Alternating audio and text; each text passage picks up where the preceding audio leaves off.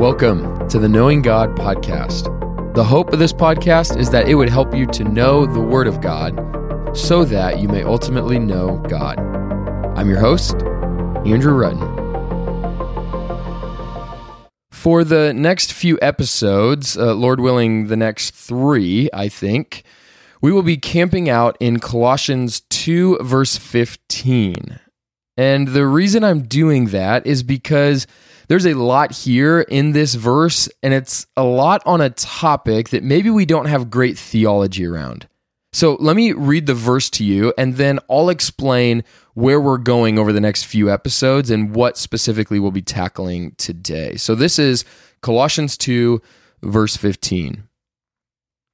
He disarmed the rulers and authorities and put them to open shame by triumphing over them in him. Okay, so let me just give you a moment of honesty. When I first read this verse, I thought, nice, easy verse, easy meaning, cool topic, sounds like Satan and demons. You know, this will be a breeze, right? And then I studied it a little bit more. And it went from one episode to two episodes to probably three episodes. Okay. Because there are a lot of questions around this verse and really what's going on. I thought it was simple, read some commentaries. Nobody else thinks it's simple. So I guess I'm just the simple one here. Uh, but it is fascinating, which is why I do want to spend a couple episodes in this verse alone. Now, here is why I think this is important for us. When we read about rulers and authorities in the Bible or spiritual enemies of God and his people, I just wonder if we have a good, healthy view of what that means or not. You know, maybe more specifically, when we think of Satan and demons, I wonder if our theology is held together primarily around random teaching we've heard and movies we've watched, or if it's primarily constrained by what the Bible says. My hunch is that it's not always dictated by the Bible, which is leading me to take three episodes to slow down to talk about what these rulers are, how the gospel actually speaks to this issue, and then finally, what our posture should be when we think of Satan and demons. So that's my plan. We'll look at who the rulers are, how the gospel speaks to it, and what our posture should be. That'll be the next three episodes. So for today, let's begin simply by putting this verse in its context and then asking, in light of that, what does Paul mean by rulers and authorities? So, first, we need to remember the context so as not to get confused, which I'll be honest again, I did not do right away. I read it and I thought, oh, yeah, these spiritual beings have authority in the world and God defeats them. Now, that's true, but there's so much more going on here, okay? So think back. What have we been talking about the last handful of verses in Colossians 2? It's really all been about how Christ has died and rose again so that you can be forgiven of your sins, justified before God, all of which happens through the power of the cross of Jesus. That's what we've been looking at. Verses 13 and 14 specifically just mentioned his work against our sins on the cross, which means what God was doing for our sin on the cross of Jesus is the main idea that we're still talking about. Okay, so don't lose that over these next few episodes. We're still talking about what Christ has done on the cross for us. With that in mind, then, let's get into verse 15 and ask what are the rulers and authorities we are speaking about here? Okay, so he says in the verse, he disarmed rulers and authorities. Now, I take he to still be referring to God the Father because he has been the main subject of action throughout this whole passage, really.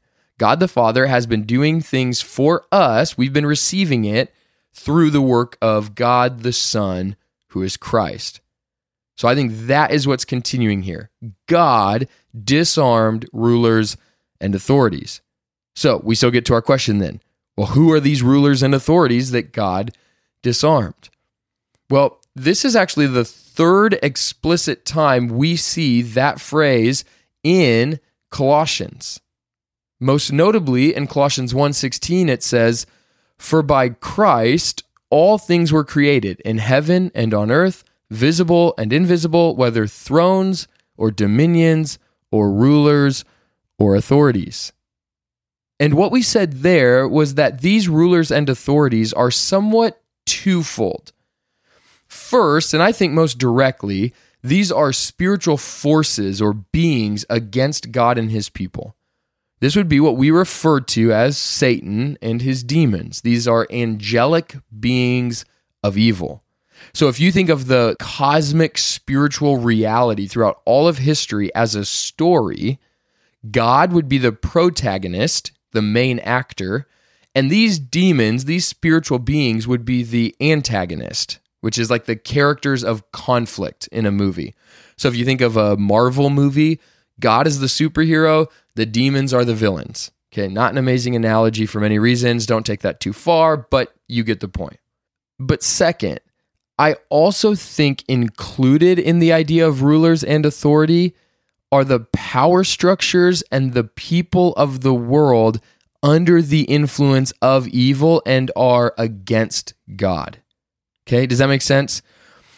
It's also not only spiritual beings, but who those spiritual beings are influencing in the world. And the reason I say that is because in Revelation, it often refers to worldly governments and leaders and these kind of antichrist religions, false religions, as servants of these spiritual forces.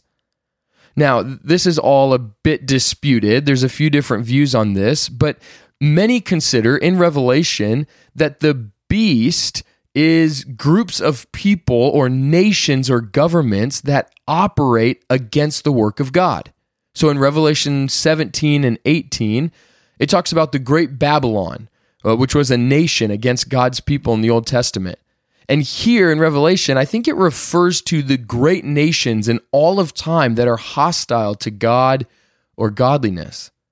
So this would not be spiritual beings in the same sense, but it's the ones who the spiritual beings are influencing. They're agents of evil and under the leadership of these demons. And that's what I think Paul has in mind here.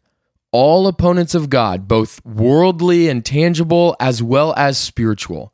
That could be actual demons, which are evil, unclean spiritual beings. It could be their influence in worldly structures and governments and leaders.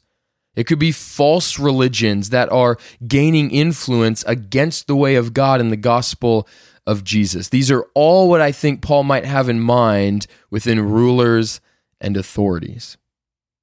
So here's how we should end. We'll tackle what Paul is saying about these rulers and authorities in the next episode, but let me end with one final thought. In Colossians 1:16 that I read earlier, it says that all of these things are not on equal footing with Christ, but they were created from him. Did you catch that? So Paul has already placed all these rulers and authorities lower than Christ. In fact, in Colossians 2:10, it says that Christ is the head of all rule and authority, saying nothing has more power than Christ. He is the head of all things. So here's my quick encouragement to you. Do not fear that which has less power than Christ. Do not fear that which has less power than Christ. We can so quickly get anxious about false religions gaining traction or demonic activity or secular culture and governments. We can kind of freak out about it a little bit. But, friends, none of that has more power or rule than Christ. He is above all and rules all. All the evil is happening merely because God is allowing it. And one day, He will do away with it once and for all. But that's for next time. Friends, may God bless you and keep you. May He give you favor, grace, and peace.